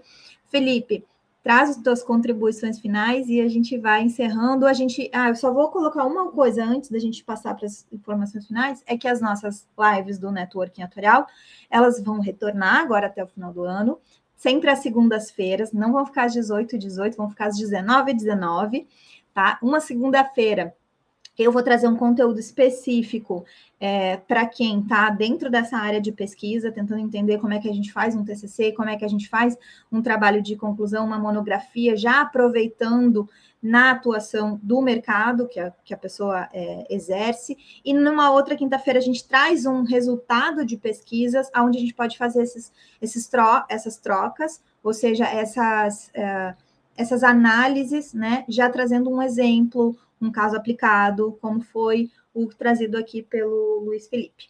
Então, já se inscrevam no canal, já compartilhem aquela coisa toda que a gente sempre fala, mas suas considerações finais, Luiz Felipe. Vou agradecer de novo, então, mais a oportunidade de falar aqui, né? Desculpa ter falado por tanto tempo, bastante coisa. Uh, mas era isso, na verdade, eu queria trazer só essa ideia de que a gente precisa entender que a gente é um povo que, por mais que a gente tenha sofrido bastante, tá? Todo o crescimento veio da gente, né? Uh, tem uma frase muito interessante que eu vi num desses, desses novos uh, intelectuais de, de, hoje em dia, né? Que ele diz que realmente todo, todo o dinheiro, todo o recurso vem do povo. É o, homem é a única, o, no caso o ser humano, né? É a única uh, máquina, né? O único ser capaz de transformar, transformar o seu trabalho em dinheiro, em remuneração. E o governo acaba ficando com uma parte disso nos impostos, né? Então, assim, uh, mesmo que a gente peça, transfira responsabilidade para o governo de fazer alguma coisa para a gente, a gente tem que ter ciente que a gente tem que cobrar, porque depende da gente. Então, uh, e a gente não pode ficar preocupado com possibilidades ou probabilidades, né? Esses tempos eu estava falando com um amigo meu, rapidamente aqui, que estava perguntando se ele devia comprar um plano privativo, nacional, top, com não sei quanto, né? Uh, ou se ele, qual que ele comprava. Eu disse assim, cara, tu tem 25 anos, qual a chance de precisar de uma internação? Ah, não, mas se, se eu precisar, cara, se tu precisar, pelo amor de Deus, tu vai viver no si. Então, assim, não vamos pensar no si, sabe? Vamos pedir, ó, governo, tu tem que aprovar uma lei aí com, é, homicídio, é, crime de onda, tu tem que ficar preso o resto da vida. Perpétua. Ah, mas e se eu. Cara, se não vai acontecer, a chance de acontecer o si é muito pequena. Então vamos lá, vamos, vamos, vamos trazer uma, uma eficácia melhor para a sociedade, pensar no que, que pode trazer de benefício para a sociedade, inclusive no plano de saúde. O que, que eu quero cobrir? até onde eu quero é, ir, né? Uma UTI, obviamente, tem que ter uma UTI no plano de saúde. Só que um dia de UTI pode custar 5 mil reais o dia, entendeu? Então eu vou incluir UTI ou vou incluir um medicamento que pode custar um milhão de reais e pode dar uma sobrevida para uma pessoa de um mês. Vamos pensar, é sensível? É. Mas como sociedade, o que, que eu prefiro? Quem eu vou atingir mais? Qual quantas pessoas serão mais atingidas por qual benefício. Nós precisamos pensar nisso. E precisamos pensar que sim, de repente, por uma decisão minha, eu posso ser prejudicado. Posso, pode, pode acontecer. Mas a sociedade em si vai ser beneficiada. Então vamos lá. Uh, vamos pedir mais rigor, tanto do governo quanto né, dos, da, da, das, das empresas, vamos dizer assim. Porque, na final das contas, eu pago sempre tudo, né? Seja para o governo, seja para a empresa. Excelente. Tem mais um último aqui. Ó. Existe viabilidade de compartilhamento entre operadoras e seus prestadores. No entanto, nesse mercado de saúde suplementar, ocorre muita migração de planos. Esse seria mais um tema excelente para a gente pensar em a questão de migração de planos, né? Felipe, muito obrigada pelo comentário. Vou deixar ele. Essa questão aí, hoje tu tem o cartão nacional de saúde, né? Que todo, todo é beneficiário de operadora, eu não gosto de chamar de beneficiário, eu gosto de chamar de usuário, né? Porque tu não tem benefício nenhum, tu paga para isso, tu usa o plano de saúde. Então, todo usuário de plano de saúde ele é obrigado a ter um, um, cartão nacional de saúde que é compartilhado as informações do SUS. E é assim que o SUS sabe que eu usei o SUS. Esse cartão não poderia ter um chip num banco de dados nacional, onde toda vez que eu vou no médico, o meu prontuário fica gravado? Por que não? Só que, vamos de novo, eu quero isso eu quero que um médico tenha acesso todo ao meu histórico de prontuário desde o nascimento até hoje, com todos os problemas de saúde, com todos os exames que eu fiz, com todos os resultados. É outro tema sensível que eu acho que a gente tem que abrir discussão na sociedade.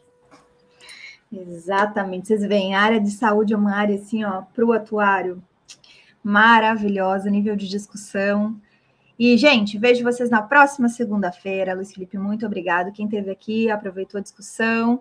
Também compartilhem lá no LinkedIn, eu acho que é um lugar que a gente pode estar tá compartilhando é, conteúdos desse nível, né? Eventualmente ele faz muito mais sentido que a gente esteja lá no, no meio é, mais técnico, mais profissional, e eventualmente a gente tem algumas pessoas que são que trabalham em operadoras, que estão lá no dia a dia e não nos compreendem. Como a gente acaba trazendo uma uma visão e um, um, um vocabulário, embora seja técnico, mais aplicado, mais simplificado, sem aquele monte de contas aqui no networking atuarial, ele pode sim é, ser aproveitado para enriquecer as discussões de pessoas que desconhecem a área do que a gente está falando, que a gente não que a gente não está sendo assim muito é, extremamente duros e técnicos e sem coração enquanto atuários. Então aproveitem esse conteúdo aí também para compartilharem nesses, nesses ambientes profissionais.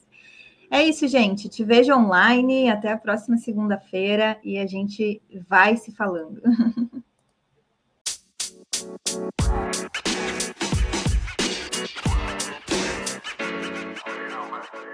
you know, man.